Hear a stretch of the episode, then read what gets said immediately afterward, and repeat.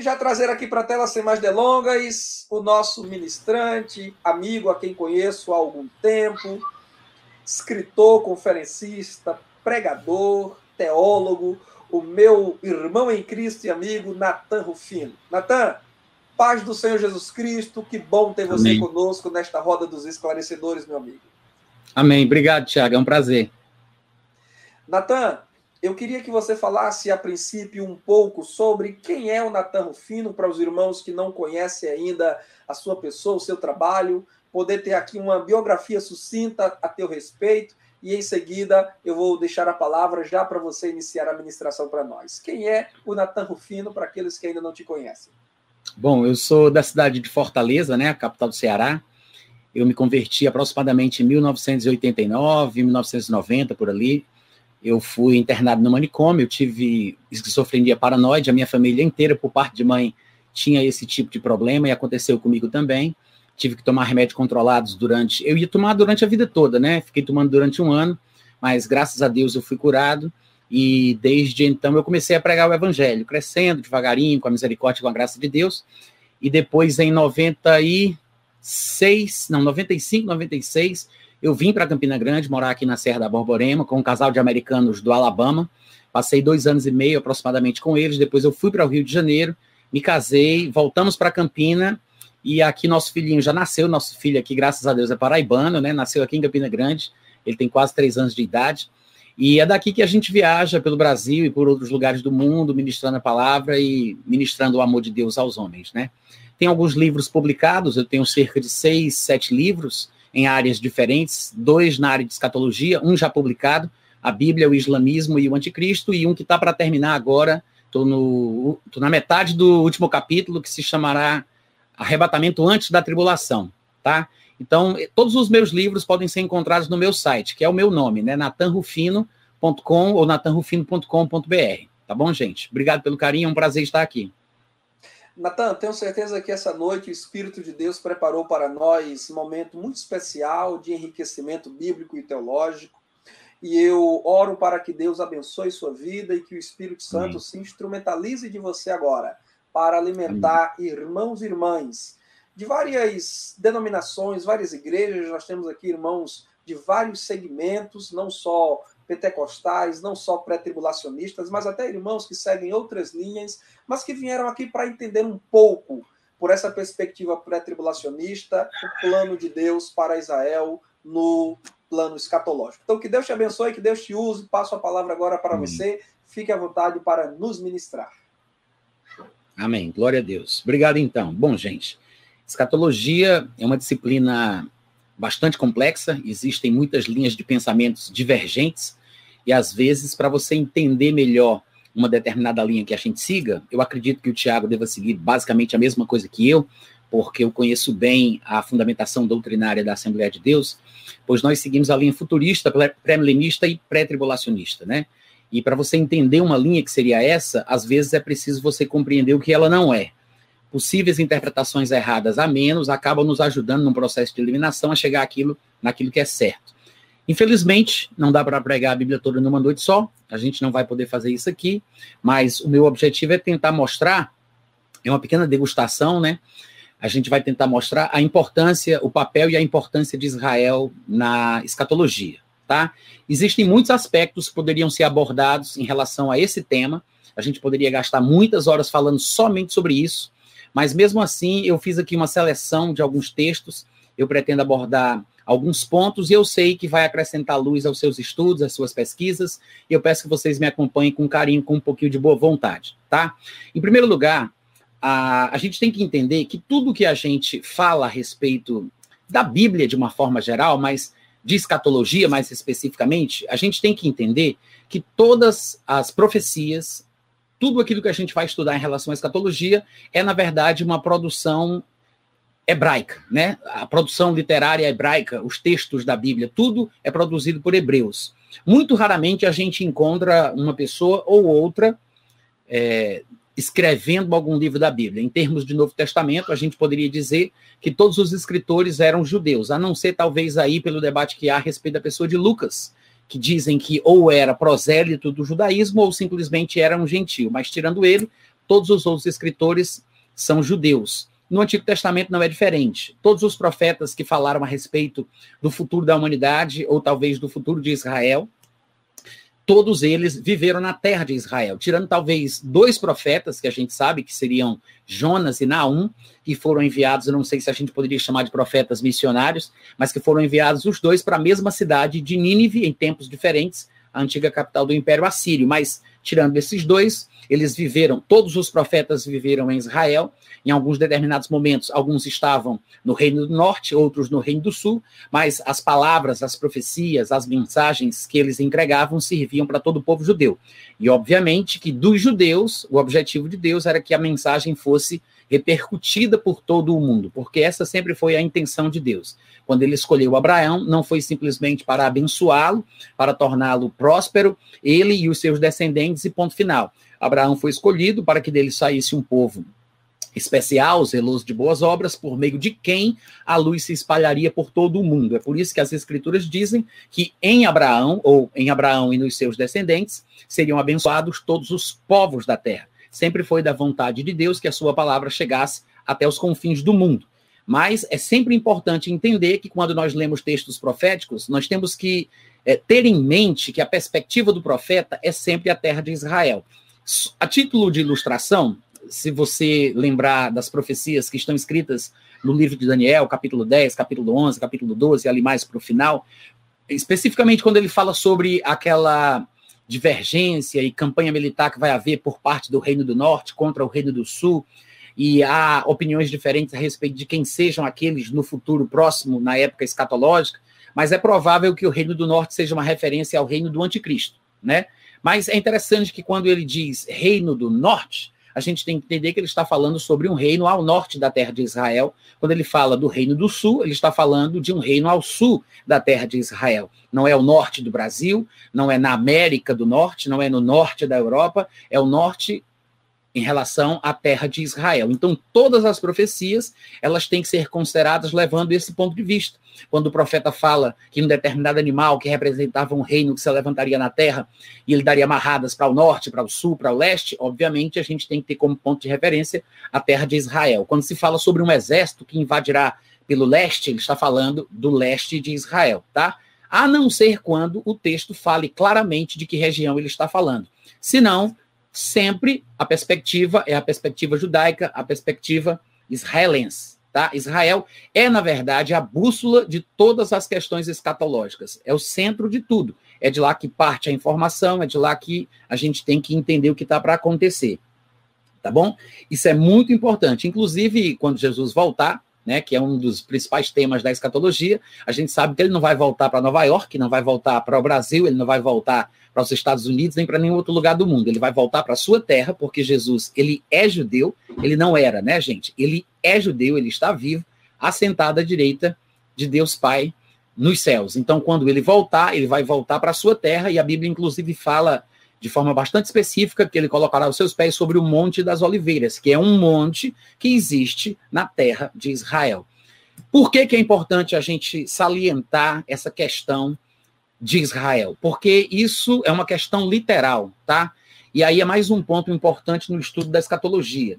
Eu acredito que se todas as pessoas levassem em consideração a questão da literalidade dos textos bíblicos, nós não teríamos tanta divergência doutrinária.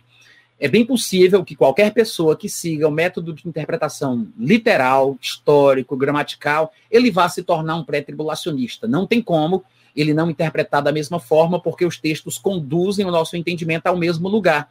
O problema é que, através do alegorismo, a gente acaba se perdendo, porque alegorismo é isso aí. A pessoa que tem a sua capacidade de especular, a sua divagação, a sua criatividade, ela vai desenvolver um pensamento supostamente mais profundo do que o texto está dizendo, e ele vai sugerir aquilo como se fosse revelação vinda de Deus. E então vai haver uma espécie de briga entre os pensadores, porque quem for mais criativo quem for mais inteligente, quem tiver mais perspicácia, mais capacidade de abstração, ele vai criar uma interpretação com base na alegoria que lhe, há, que lhe é conveniente. Então, o alegorismo ele é perigoso. Eu sei que ele hoje em dia está muito presente em alguns, em alguns meios cristãos, em algumas comunidades cristãs.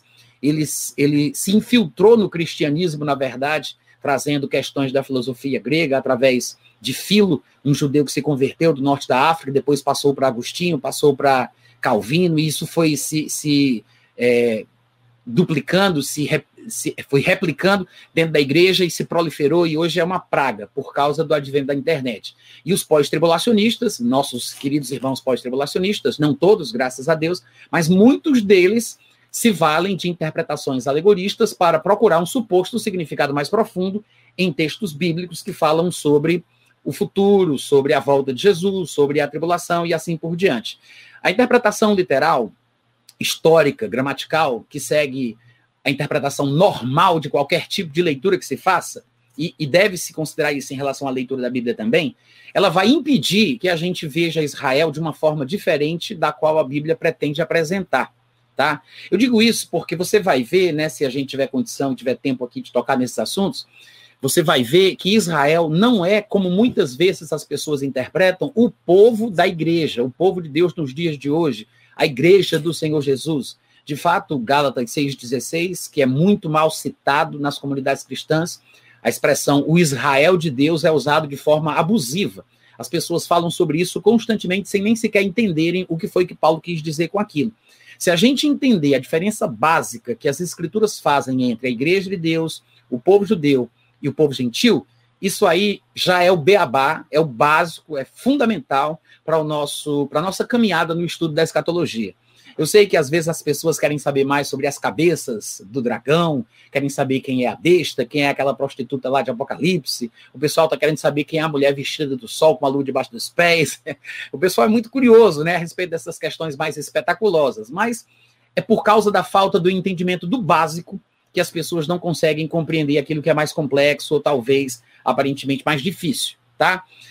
E a gente tem que partir desse princípio. Os textos claros devem ser considerados em primeiro lugar, tem que ter a primazia para que nós possamos interpretar os textos mais obscuros. Textos mais claros, textos mais objetivos, mais diretos, devem ter a preeminência. E a partir dos textos mais claros, a gente vai tentando, ao longo da vida, da nossa caminhada cristã, interpretar os textos mais obscuros. Tem textos, talvez, que na sua vida você nunca vai conseguir entender, porque cada um de nós cresce espiritualmente é, num próprio ritmo, né? Não é porque nós temos, por exemplo, 10, 20, 30 anos de crente que nós vamos ter o mesmo entendimento. Cada um cresce num ritmo diferente do outro. É uma questão de busca, de interesse, de dedicação, de estudo e por aí vai. Mas essa regra funciona para todos, independente do nível no qual você se encontre. Considere sempre os textos mais claros, os mais simples, mais objetivos, é, Considere sempre esses em primeiro lugar em relação aos textos mais complicados e mais obscuros. E se você fizer isso para interpretar a escatologia, eu tenho certeza que você vai estar conduzindo as coisas da melhor forma possível. E uma questão básica que a gente não pode é, é, deixar de falar é sobre essa questão de quem é o povo judeu, o que representa Israel na escatologia, quem são os israelitas, para que a gente não confunda os textos que profetizam, por exemplo, a presença, do, a presença do povo de Israel durante a tribulação. É justamente por falta deste entendimento que algumas pessoas querem colocar a igreja no período tribulacional. Porque há textos que falam que, por exemplo, o povo de Daniel experimentará um período de angústias, ou como diz Jeremias 37, que é o tempo de angústia para Jacó.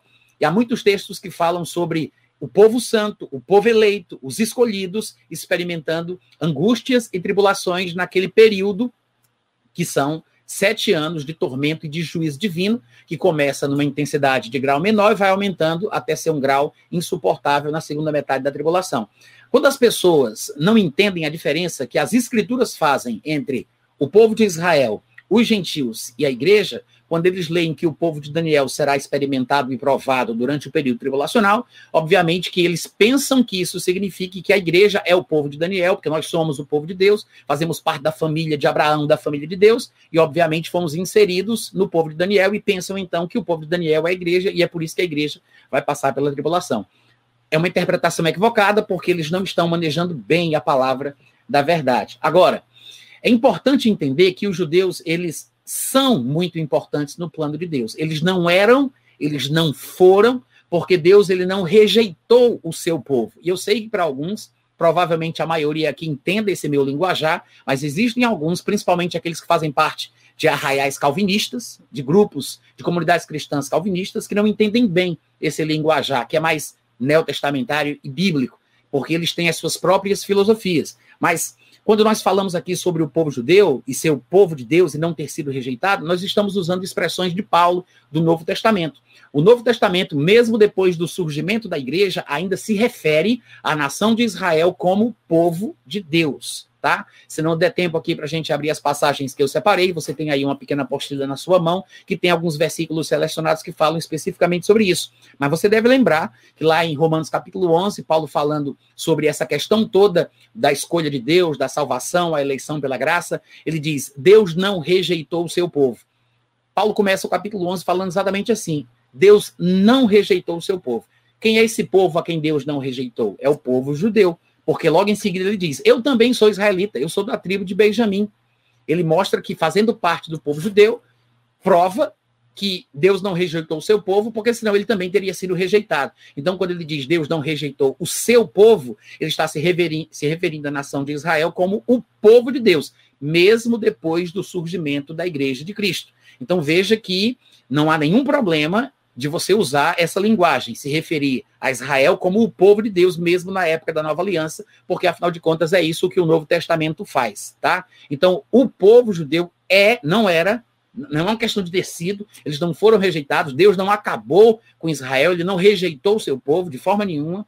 O povo de Israel é muito importante ainda nos planos de Deus, tanto na atualidade, como também no momento futuro, que será exatamente esse período tribulacional em que aspectos mais característicos do Velho Testamento voltarão à tona mais uma vez, né? Inclusive teremos dois profetas aí do calibre de Moisés e de Elias ministrando a partir de Israel e que serão mortos na cidade de Jerusalém, como diz Apocalipse capítulo 11, versículo 8, tá? Mas eu quero lembrar que lá em João capítulo 4, versículo 22, quando Jesus Cristo falava com aquela mulher samaritana e diante daquelas indagações e aquela conversa teológica toda, você deve lembrar que num determinado momento, no versículo 22, Jesus disse o seguinte: Vós adorais o que não conheceis, nós, os judeus, está implícito ali, tá, gente? Nós, os judeus, adoramos o que conhecemos, porque a salvação vem dos judeus.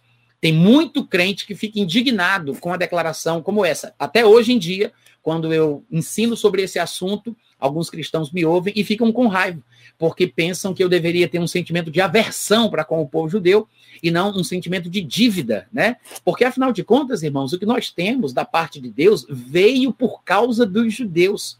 Nós que somos salvos, que nos tornamos cristãos, crentes em Jesus, que experimentamos toda a sorte de bênção espiritual nas regiões celestes em Cristo Jesus, nós não estamos fazendo outra coisa senão, pasme você, participando dos valores espirituais dos judeus. É isso mesmo. Hoje em dia, como Igreja de Cristo, a nossa experiência cristã não é outra coisa senão participar dos valores espirituais dos judeus.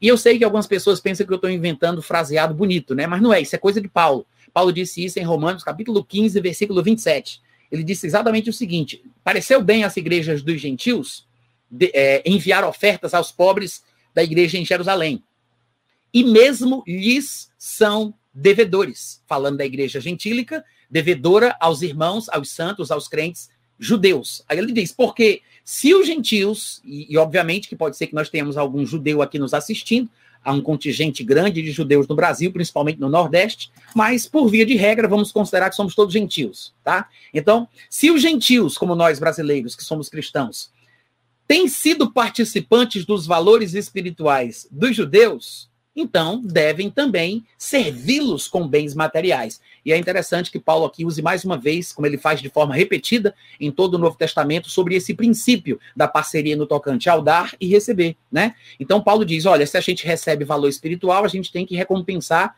a outra parte com algum bem material. Da mesma forma, ele fazia no seu ministério. Ele, ele ministrava verdades espirituais e recebia valores materiais. Então ele disse: já que nós gentios, já que os gentios né, são participantes dos valores espirituais dos, judeus, seguindo a mesma regra bíblica que se repete em todo o Novo Testamento, eu acho que é justo, já que somos devedores a eles, participá-los de bens materiais.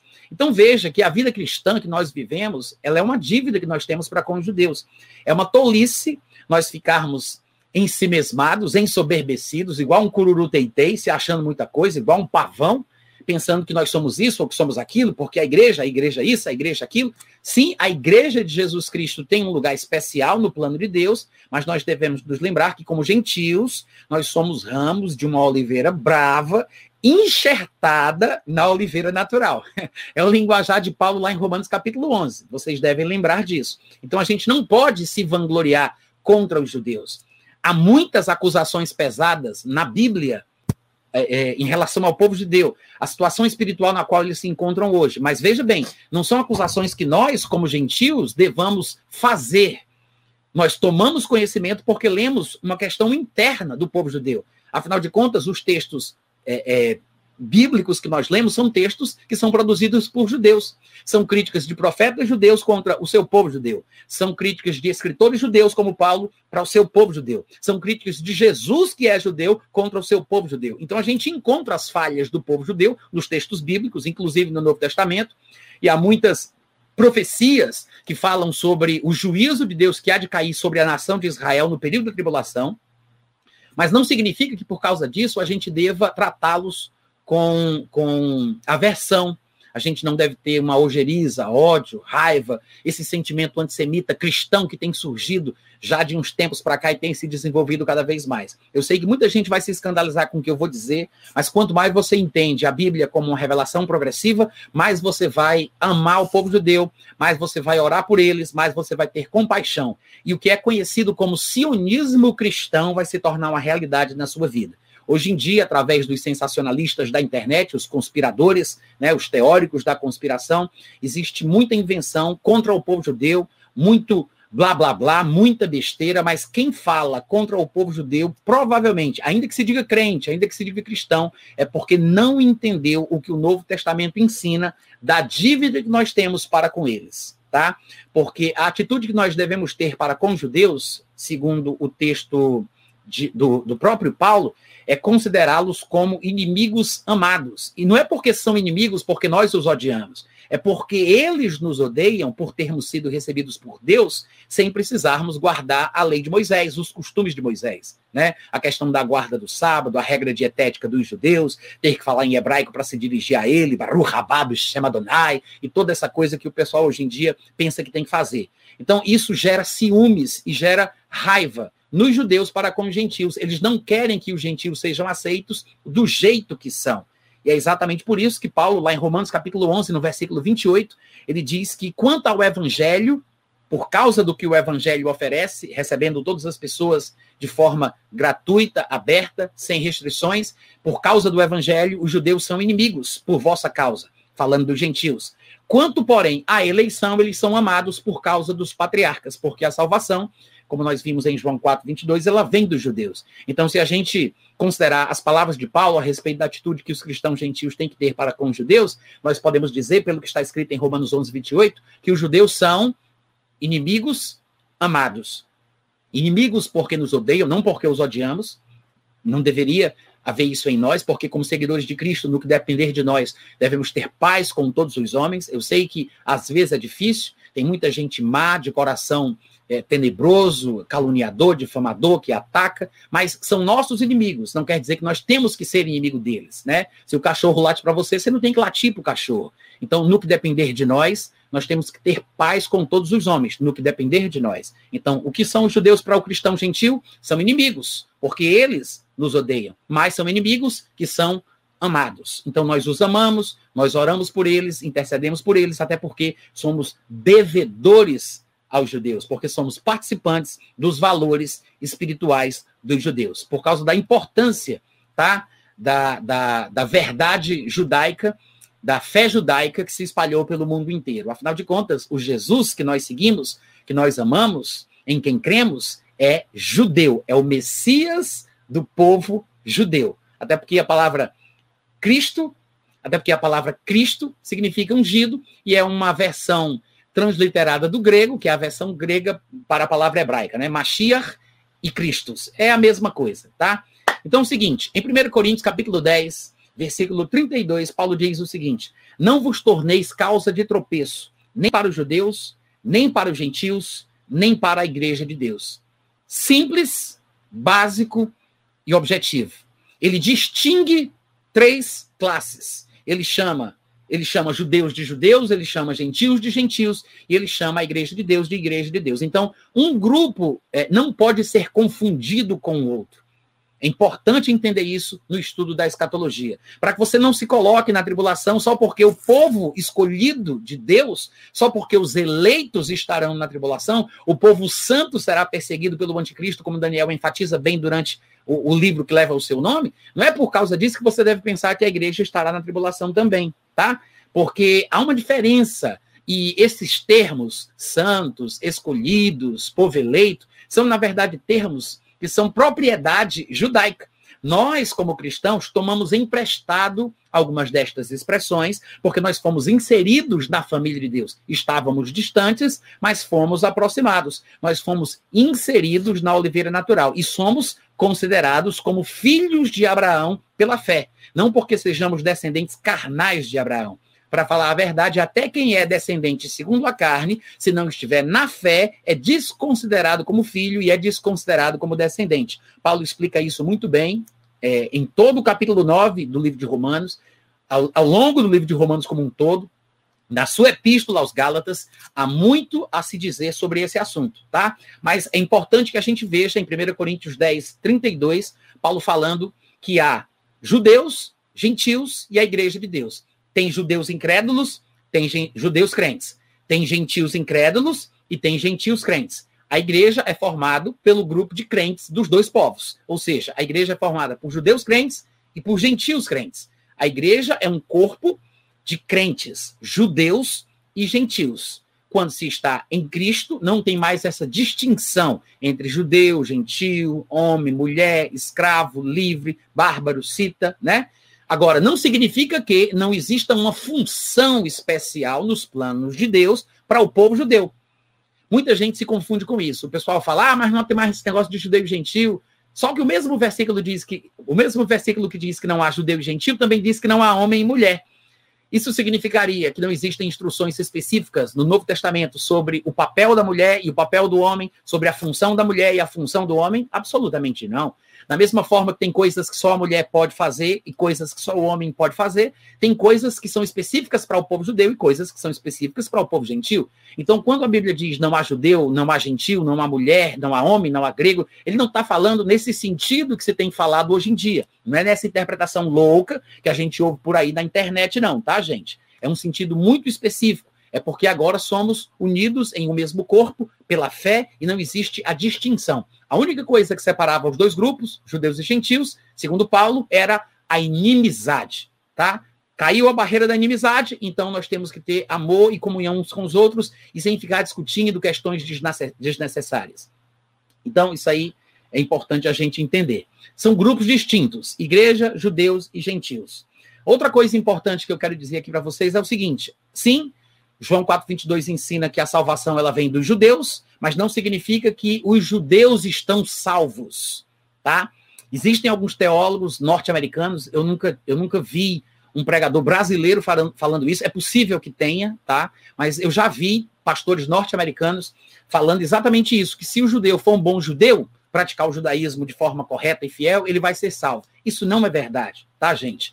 O judaísmo, ele não salva. O que salva é o Senhor Jesus Cristo.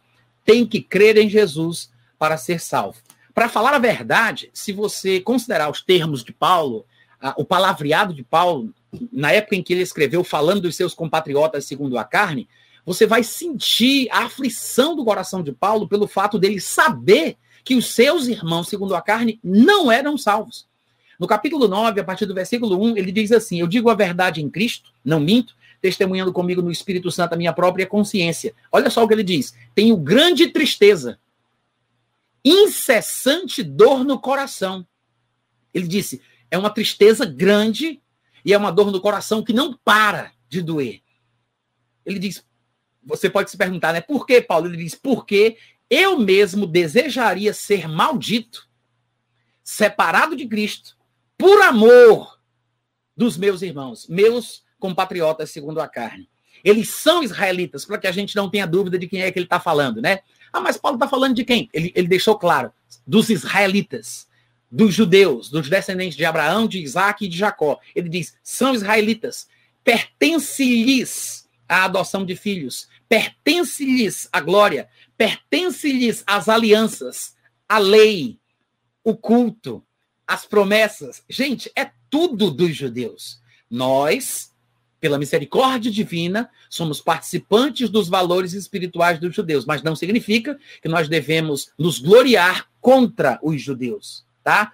Só por causa da bênção que nós alcançamos. Estamos firmes pela fé na bondade de Deus por nós, tá? Então, esta bondade vai continuar atuando em nosso favor se nela nós permanecermos. Mas se começarmos a ficar soberbos, desprezando os judeus, e se não formos misericordiosos para com os outros, como recebemos misericórdia, é possível que nós também aca acabamos cai caindo da nossa fé, tá? E perdendo a bênção. É possível acontecer isso. Até os judeus, se não permanecerem na incredulidade, como diz lá em Romanos capítulo 11, versículo 21, 22, 23, eles também serão enxertados de novo, porque Deus é poderoso para os enxertar de novo tá? É tudo uma questão de se manter em fé ou se manter em incredulidade, porque a fé ela oscila ao longo da vida. A pessoa, num determinado momento da sua vida, pode ter fé, no outro momento ela pode estar sem fé. No momento ela pode ter muita fé, no outro momento ela pode ter pouca fé. No momento ela pode estar fraca na fé, no outro momento ela pode estar forte na fé, porque a fé oscila, tá? Então ele diz: deles são os patriarcas, e também deles descende o Cristo, segundo a carne, o qual é sobre todos, Deus bendito para todo sempre. Amém. Então ele está triste, triste e com dor incessante no coração pelos seus compatriotas segundo a carne. Por quê? Porque todas as coisas boas são deles. Então Paulo, ele está triste com razão, porque eles estão perdendo a bênção que Deus concedeu a eles para que por meio deles se espalhasse pelo mundo. Olha que coisa triste. É, é, um drama isso aqui, né? E como se não bastasse, depois que Paulo discorre ali no capítulo 9, falando exclusivamente sobre a questão dos judeus terem sido rejeitados e Deus ter endurecido o coração deles porque foram carnais, ele usa o endurecimento do coração de Faraó como exemplo da dureza do coração dos judeus que viviam na mesma época que ele e fala tudo aquilo ali que é mal interpretado pelos calvinistas. Aí quando chega lá no versículo 1 do capítulo 10, que é uma sequência, é o desenvolvimento da ideia que ele começou aqui no capítulo 9, quando chega no versículo 1, ele diz: Irmãos, a boa vontade do meu coração e a minha súplica a Deus a favor deles, falando ainda dos mesmos judeus que ele discorreu ao longo de todo o capítulo 9. Ele diz: a minha oração a Deus, a minha súplica a Deus a favor deles, dos judeus, ou seja, a boa vontade do meu coração e a minha súplica são para que sejam salvos. Eles não eram salvos. Paulo disse: Eu oro pela salvação deles. Porque Paulo sabia pelo que diz 1 Timóteo 2,4, que Deus deseja que todos os homens sejam salvos e cheguem ao pleno conhecimento da verdade. Isso é uma ironia, né? uma tristeza, uma coisa, é um drama. O povo, por meio de quem vem a salvação, não está salvo. Não, não é de quebrantar o coração de qualquer um, gente. Então, Paulo sentia o peso disso, porque ele entendia o seu povo. Ele já foi assim. Ele já esteve nessa mesma cegueira. Ele participou dessa dureza de coração. Então, ele intercedia, ele orava, ele pedia a Deus, ele pregava, ele queria fazer alguma coisa para salvá-los. Em Romanos capítulo 11, no versículo 13 e 14, por exemplo, ele demonstra isso. Ele diz: Dirijo-me a vocês que são gentios, visto, pois, que eu sou apóstolo dos gentios, glorifico o meu ministério entre os gentios, fica implícito, né? Para que, para ver se de algum modo eu posso incitar aos ciúmes, à emulação, os do meu povo. Quem era o povo de Paulo? Os judeus, né, gente? Paulo era hebreu de hebreu, circuncidado, circuncidado ao oitavo dia, da tribo de Benjamim. Embora tenha nascido na costa oeste da Turquia, da Ásia Menor, da Anatólia, ali em Tasso, ele era hebreu, etnicamente falando, embora tivesse dupla cidadania, ele era, etnicamente falando, um hebreu puro, era judeu puro, não era miscigenado, misturado, era hebreu de hebreus. Então, quando ele fala sobre o seu povo, ele está falando do povo hebreu, do povo judeu, por quem ele ora, para quem ele prega, de quem ele quer ver a salvação. E muita gente, às vezes, não entende bem isso. Quando Paulo diz, visto que glorifico o meu ministério entre os gentios, já que sou apóstolo dos gentios, as pessoas pensam que Paulo ele era apóstolo apenas para os gentios. Já vi muita gente boa entendendo errado o que Paulo dizia sobre esse assunto. Claro, por não conhecerem bem a teologia de Paulo no Novo Testamento, ou não conhecerem bem os textos do Novo Testamento, pensam que Paulo era somente apóstolo para os gentios.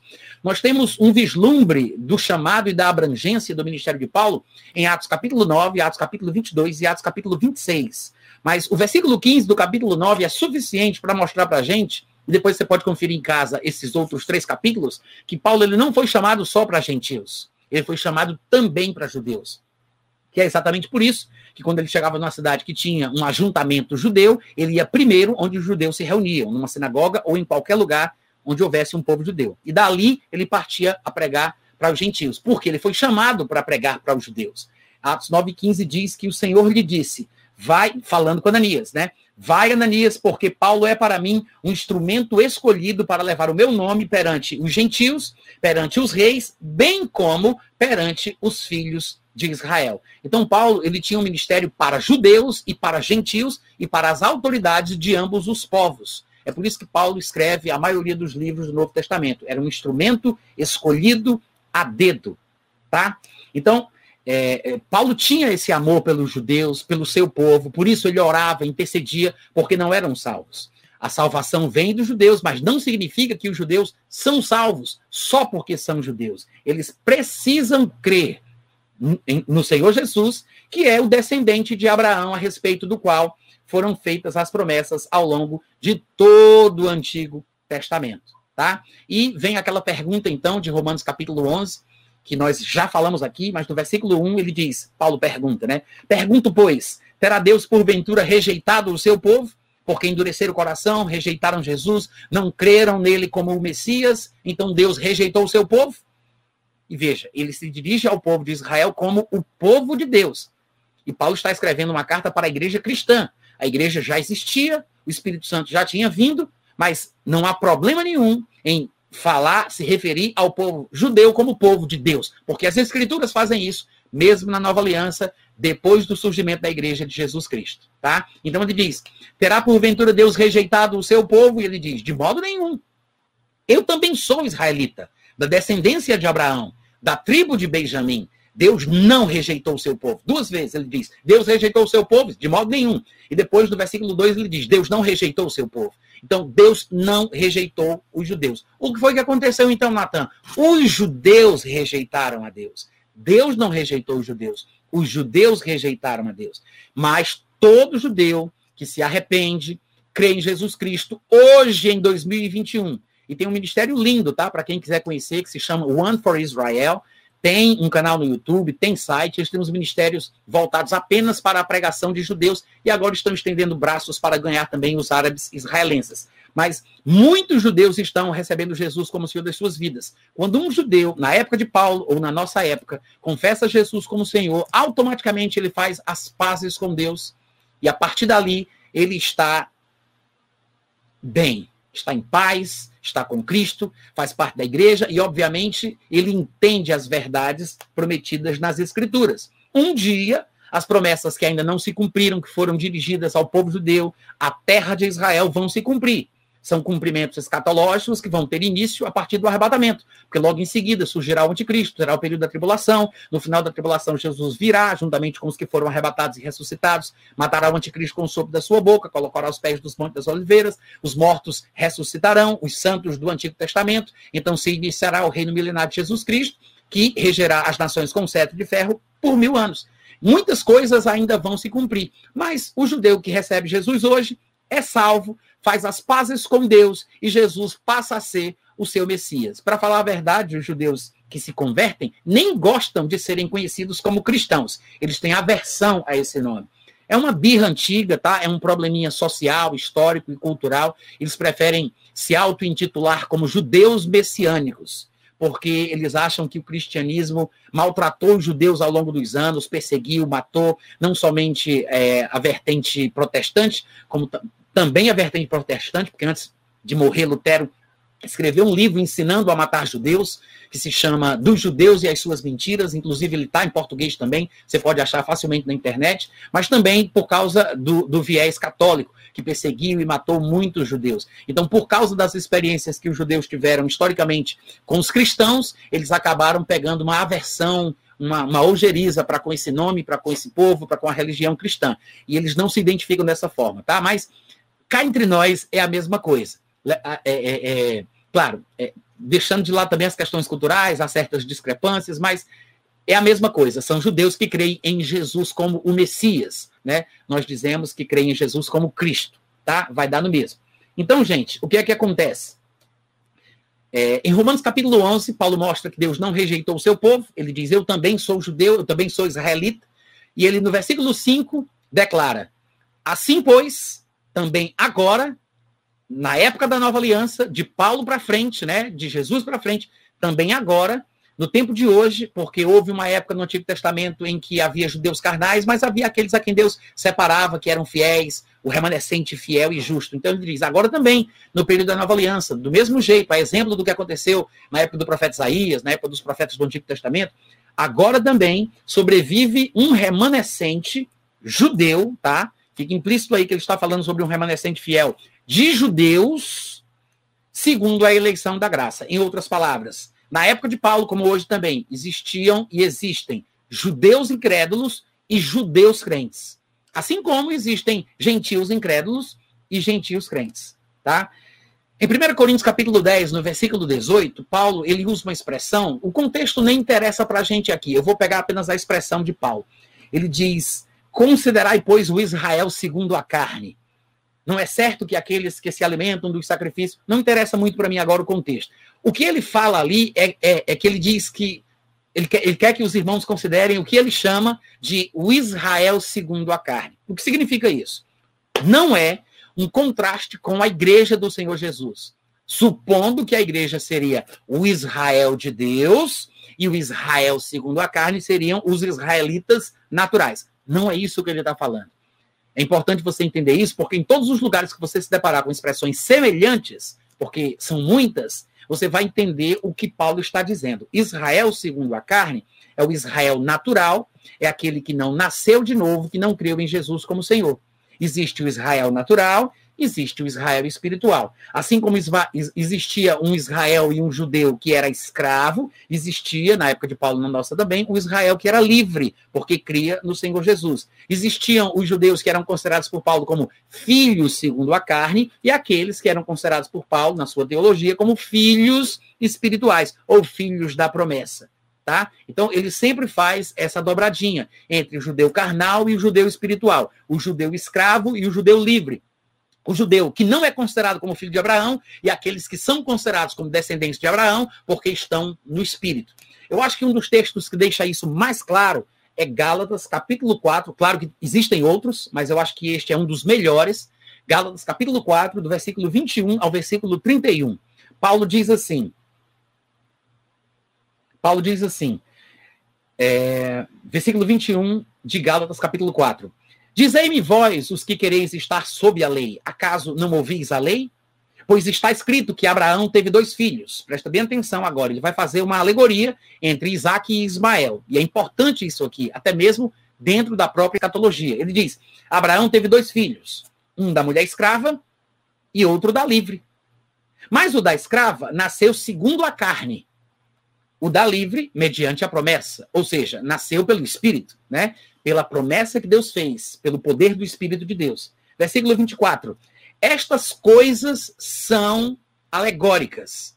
É bom, né, quando a Bíblia diz o que é alegoria, o que não é, para ninguém ficar colocando os pés, trocando os pés pelas mãos, né? Então ele diz: estas coisas são alegóricas. O nascimento de Isaac, o nascimento de Ismael são alegorias importantes que nós devemos utilizar para entender questões proféticas. Então ele diz: estas coisas são alegóricas, porque estas mulheres são duas alianças. Agar e Sara representam a antiga e a nova aliança.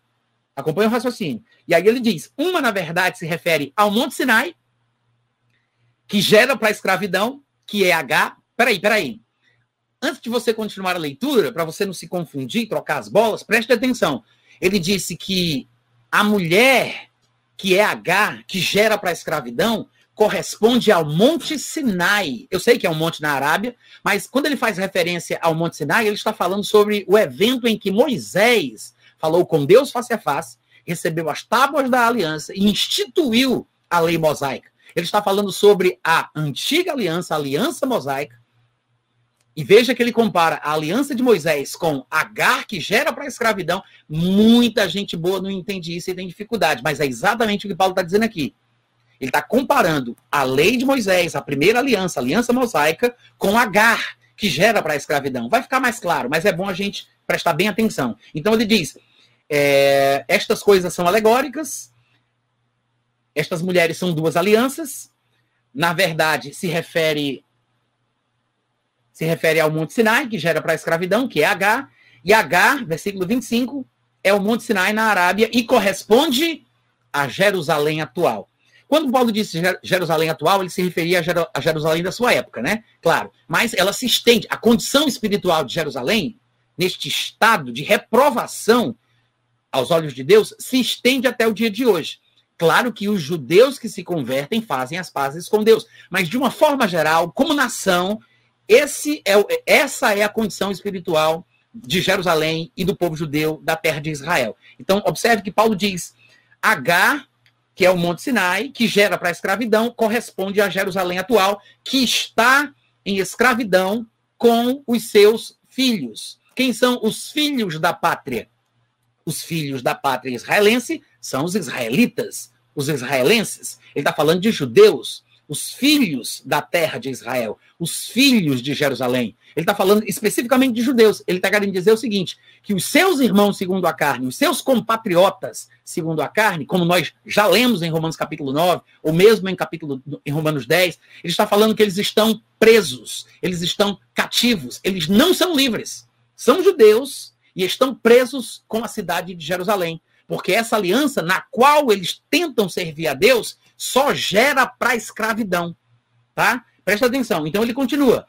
É, esta H, Monte Sinai, corresponde a Jerusalém atual, que gera para a escravidão, que está em escravidão com seus filhos. Aí ele fala no versículo 26 que é Jerusalém lá de cima, a qual é nossa mãe, é, porque a Jerusalém lá de cima é a nossa mãe, porque está escrito: Alegra-te, ó estéreo, que não dás a luz, exulta, clama, tu que não estás de parto, porque são mais numerosos os filhos da abandonada do que das filhas, do, dos filhos da que tem marido. Versículo 28. Vós, porém, irmãos, ele está falando agora com crentes, nascidos de novo, na maioria gentios, tá? Porque ele está escrevendo as igrejas da região da Galácia, e aí ele diz: Vós sois filhos da promessa. A promessa de Deus é uma palavra que Deus deu. Deus, por exemplo, na história a qual Paulo está fazendo referência, a história do nascimento de Isaac, Deus disse: Por este tempo virei Sara dará à luz um filho. Ou seja, Deus falou e aconteceu. Um filho da promessa é a mesma coisa de ser um filho da palavra. Nós fomos gerados pela divina semente de Deus, pela sua palavra. E a palavra traduzida por semente, no grego, depois você vai conferir lá em 1 João 3,9, é semen, tá? Ou em 1 Pedro também fala de esporra. Está falando sobre a semente divina, a semente de Deus que gerou aquele que nasceu pela sua palavra. Quando ele fala filhos da promessa, ele está falando sobre filhos da palavra de Deus. E claro, isso se aplica para judeus e para gentios. O que nasce de novo pela palavra da verdade é filho da promessa. Esse é o significado. Ele está fazendo aí uma comparação entre o nascimento de Isaac e o nascimento de Ismael. Ismael nasceu pela força da carne, tá? pela vontade da carne, mas os filhos de Deus são aqueles que nascem pela palavra do Senhor, pela sua promessa, os filhos da promessa, que são os filhos da palavra. Então ele diz: vocês, meus irmãos, não são filhos gerados para a escravidão, não são filhos segundo a carne, vocês são filhos da promessa, como Isaac. Né? Aí ele fala: como, porém, outrora, o que nascera segundo a carne perseguia o que nasceu segundo o espírito, assim também agora. Ou seja, os crentes judeus e gentios, que iam crendo em Jesus, nascendo de novo, fazendo as pazes com Deus, experimentando as verdades da nova aliança, estavam sendo perseguidos pelos judeus segundo a carne. Os judeus descendentes de Abraão segundo a carne. Da, olha como é interessante. Paulo diz: da mesma forma como Ismael perseguia Isaac, o que nasceu segundo a carne perseguia o que nasceu pela palavra, hoje em dia também, os que nasceram segundo a carne, os judeus, tá? Entenda-se aí, judeus estão perseguindo os gentios e os judeus que nascem da palavra. Porque mesmo os judeus que se convertiam, gente, eles entravam num dilema. Alguns judeus achavam que os gentios convertidos ainda tinham que ser prosélitos do judaísmo. Ou seja, eles não somente poderiam crer em Jesus Cristo e continuar a sua vida, eles tinham que seguir a regra dietética dos judeus, eles deveriam observar os costumes de Moisés, eles tinham que guardar o sábado e toda essa coisa lá que os judeus praticavam. E Paulo ficou tão indignado com a prática desses judeus supostamente crentes que estavam importunando a vida dos irmãos gentios, que Paulo chegou a chamá-los na Epístola aos Gálatas de falsos irmãos. Paulo chama, chama eles de falsos irmãos, porque se intrometeram na igreja de Paulo, tentando roubar a liberdade que eles tinham em Cristo Jesus. E aí Paulo precisa escrever a carta que ele escreve aos Gálatas para falar exatamente sobre isso. E é justamente nesse contexto que Paulo vai dizer para os gentios que eles não precisam se preocupar com as questões culturais judaicas. Eles não têm que se meter com esse negócio de circuncisão, incircuncisão. Paulo diz: esqueçam isso. No entanto, alguns gentios crentes da igreja da Galácia, das igrejas da Galácia, estavam se deixando circuncidar por influência dos falsos irmãos judeus, os judaizantes. E Paulo escreve para eles, lá em Gálatas, capítulo 6, versículo 13. Se não estiver enganado, é 6,13 ou é 5,13? É 6,13. Paulo escreve para eles e diz: Pois nem mesmo aqueles que se deixam circuncidar, falando com gentios, que se deixaram influenciar pelos judeus convertidos, a quem Paulo chama de falsos irmãos. São judaizantes. São judeus? São crentes? Parece que sim, mas estão roubando a paz dos gentios. Aí Paulo chama eles de falsos irmãos. Aí ele diz que esses judeus estavam importunando os gentios, os quais se deixaram levar na conversa dos judeus e estavam se deixando circuncidar. No versículo 3 de Gálatas 6, quando ele diz é, nem mesmo aqueles que se deixam circuncidar, ele não está se referindo a judeus. Judeu é circuncidado ao, ao, é no oitavo dia de vida. Ele não está falando de judeu. Ele está se referindo aos gentios a quem ele escreve a sua epístola. Então ele está dizendo que gentios na igreja da Galácia se deixaram influenciar pelos falsos irmãos judaizantes, supostamente crentes, judeus supostamente crentes, que estavam tirando a paz dos gentios. E aí Paulo diz: alguns gentios da igreja da Galácia se deixaram influenciar por isso e se deixaram circuncidar. E aí os próprios gentios da igreja da Galácia agora estavam querendo circuncidar os outros gentios.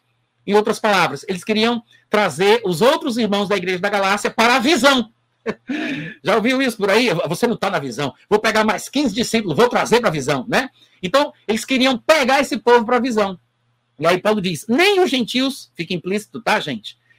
Nem os gentios que se deixam circuncidar guardam a lei. Na verdade, é, eles querem que vocês se circuncidem, o restante dos gentios que ainda não tinham caído nessa conversa, eles querem que vocês se circuncidem para se gloriarem na vossa carne, para dizer, ganhei mais 15 para nossa visão, trouxe mais 10, olha aí, é, circuncidei mais 20.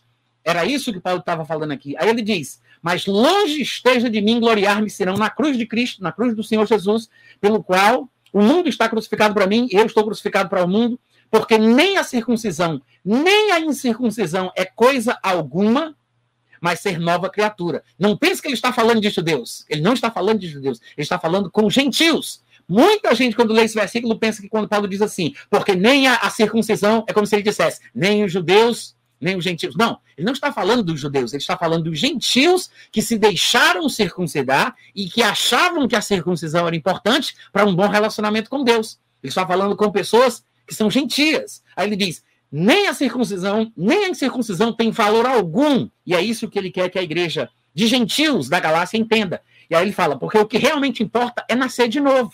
E no versículo 16 ele fala: E a todos os irmãos da igreja da Galácia, a todos os gentios, e a todos os gentios que andarem de conformidade com esta regra, que entenderem que não se não podem se deixar levar pela influência dos judaizantes pensando que a circuncisão é importante para um gentio crente.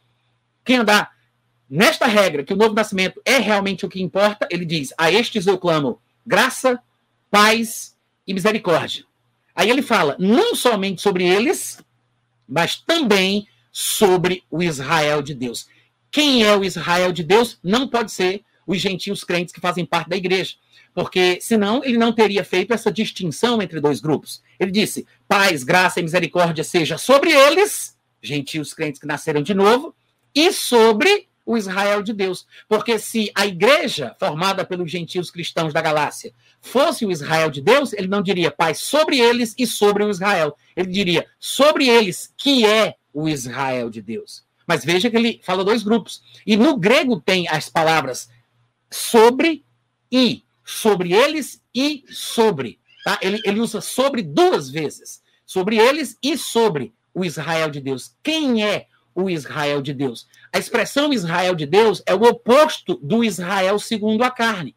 Tem os filhos segundo a carne que estão em escravidão e tem os filhos da promessa. O Israel de Deus são os judeus que confessaram Jesus como Senhor, que não estavam importunando a igreja dos gentios, que não estavam querendo estabelecer qualquer outra regra judaica sobre os gentios, que não perturbavam a igreja dos gentios. Este é o Israel que agrada a Deus. É o Israel de Deus. Então, ele está distinguindo esses judeus importunos, né, é, é, é inoportunos, que perturbavam a paz dos gentios crentes, a quem, inclusive, ele chega a chamar, num, num gesto aí de, de, desabafo, talvez, ele chega a chamar de falsos irmãos, na Epístola aos Gálatas, e agora ele distingue estes falsos irmãos do que ele chama de Israel de Deus, que são aqueles que, com certeza, devem agradar a Deus, diferentemente dos outros, né? E voltando lá para Gálatas 4, que é um capítulo,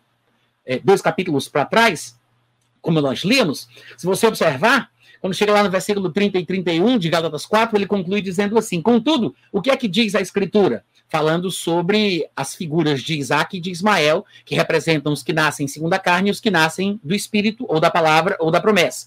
Judeus que não eram crentes e gentios ou judeus que tinham se tornado crentes em Jesus. Ele diz: o que é que diz a Escritura? Lança fora a escrava e o seu filho. E nós já sabemos, na visão alegórica de Paulo, quem a escrava e o seu filho representam. Representam Jerusalém e os judeus que ainda praticam as ordenanças de Moisés, a cultura mosaica, a lei mosaica, a primeira aliança que gera para a escravidão. Então ele diz: lança fora a escrava, Jerusalém atual, e os seus filhos. Porque, de modo algum, o filho da escrava será herdeiro junto com o filho da livre. Porque ele está mostrando que você não pode misturar uma coisa com a outra. A lei com a graça, a velha aliança com a nova aliança. Muita gente boa não consegue fazer a distinção ainda hoje. E aí, no versículo 31, ele fala: E assim, irmãos, somos filhos não da escrava, e sim da livre.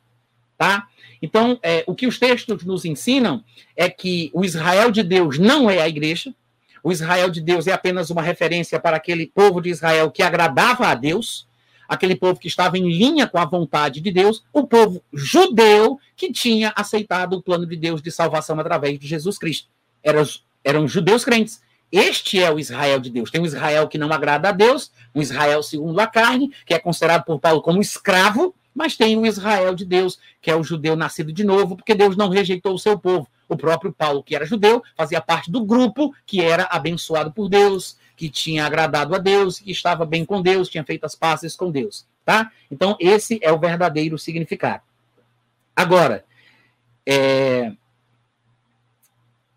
tem dois textos que eu gostaria de falar, eu acho que a gente não vai ter tempo para falar sobre eles, muito provavelmente, mas se encontram em Romanos capítulo 2, versículo 14 ao 16, e Romanos capítulo 2, versículo 28 e 29. Eu vou falar aqui rapidamente, eu não vou mergulhar de forma profunda nesse texto. Você pode procurar nas minhas pregações no meu canal do YouTube, no meu site, no meu podcast de áudio.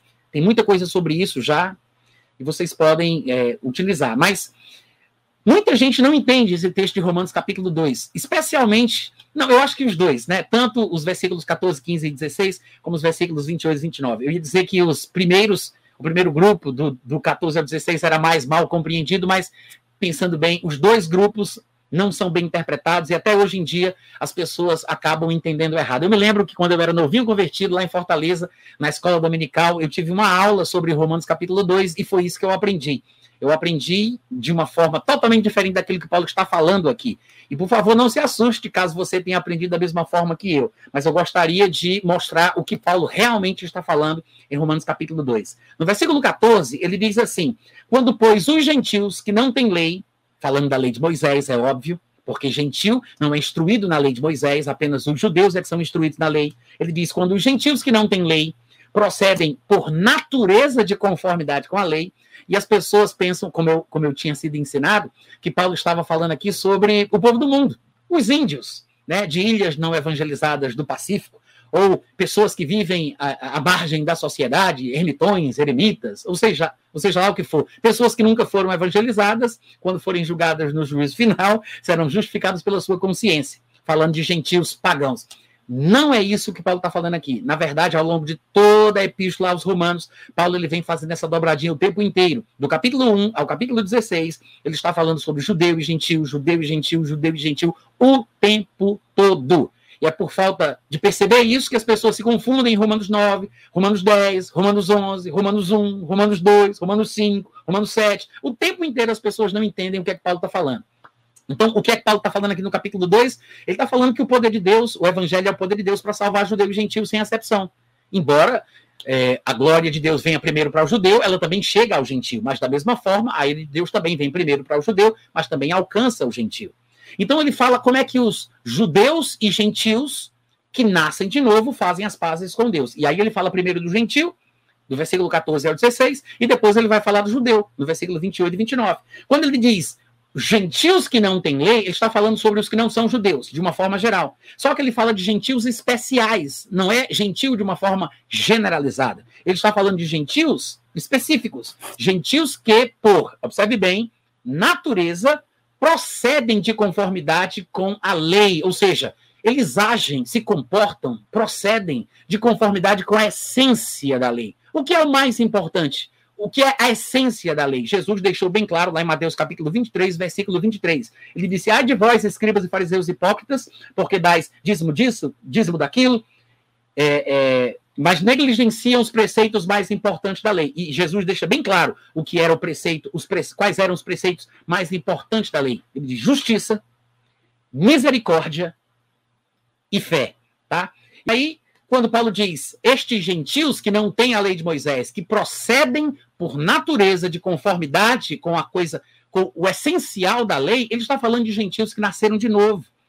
Gentios que têm uma nova natureza. Porque não tem como um gentio proceder por natureza, por natureza de conformidade com a lei, é impossível se ele não nascer de novo e receber um novo coração do Pai. Que é por isso que ele diz: gentios que não são judeus, que não têm a lei de Moisés, mas quando eles procedem por natureza de conformidade com a lei, porque nasceram de novo, têm uma nova natureza. Estes gentios, mesmo não tendo lei, servem de lei para si mesmos. Não é a lei de Moisés, é a lei perfeita, porque é uma lei da liberdade, é a lei de Cristo.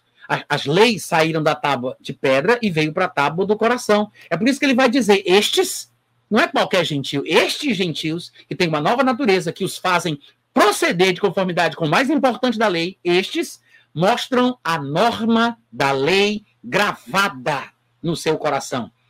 Essa frase, norma da lei gravada no coração, é a forma de Paulo mencionar a instituição da nova aliança. Você vai encontrar a questão da nova aliança como a, a lei de Deus gravada, escrita na mente e no coração do povo, em Jeremias 31, 31, em Hebreus capítulo 8, versículo 10 e em Hebreus capítulo 10, versículo 16 faz menção a essa expressão, escrito na mente, escrito no coração. E nos três textos se fala: esta é a nova aliança. Quando a lei foi escrita no coração. Gentios que nascem de novo, que recebem a natureza de Deus, eles mostram a norma da lei gravada no coração, tá? Meu tempo acabou e eu vou encerrar.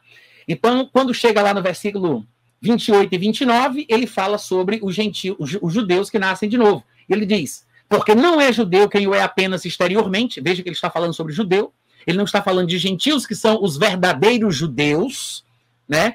Como se fosse uma confirmação da ideia equivocada do Israel de Deus, como se Deus tivesse rejeitado o seu povo e agora a igreja fosse o Israel de Deus. Não é isso que ele está falando.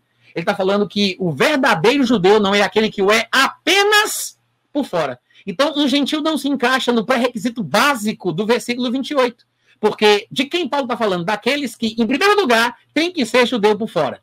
Então, ele não está falando de gentil. Ele está falando que o verdadeiro judeu não é aquele que é apenas por fora. Um gentil não é judeu por fora.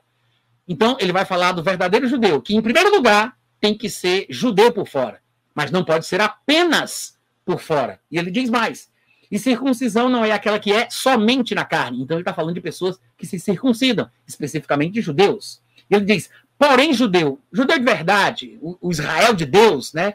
não pensemos que a palavra de Deus acha falhado, porque nem todos de Israel são de fato israelitas. É o mesmo raciocínio. Então ele diz: porém, judeu de verdade é aquele que o é interiormente, e circuncisão verdadeira é aquela que é do coração. Ele está falando sobre o transplante espiritual do coração, quando Deus tira o coração de pedra e coloca um coração de carne. Aí ele diz: no espírito, não segundo a letra, cujo louvor não procede dos homens, mas de Deus.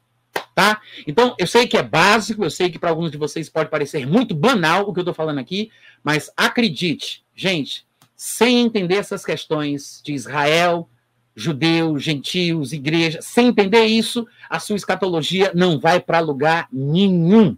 Você vai trocar os pés pelas mãos, você não vai conseguir entender a perspectiva pré-tribulacionista, porque há uma distinção no plano de Deus, na agenda de Deus, para estes três povos: igreja, judeus e gentios, tá? Espero que vocês tenham sido abençoados. Eu vou encerrar aqui e o Tiago já vai pegar a palavra.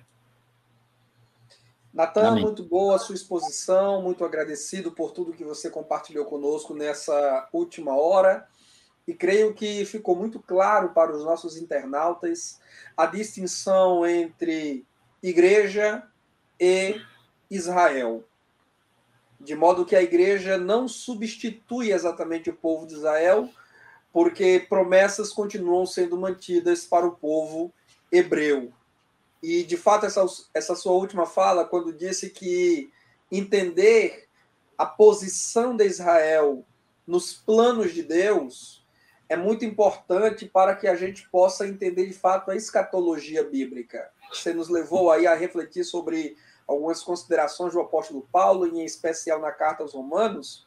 E enquanto você dissertava, eu me lembrei de uma frase do Antônio Gilberto, teólogo assembleano de saudosa memória, já dorme no Senhor, mas o Antônio Gilberto ele dizia que muitos de nós temos ido primeiro à escatologia e negligenciado a soteriologia, quando na verdade é a soteriologia que vai nos dar as bases para uma correta compreensão escatológica da verdade. palavra de Deus. Então, de fato, de verdade, a gente precisa entender primeiro a posição de Israel no plano de salvação para podermos entender a posição de Israel no quadro escatológico.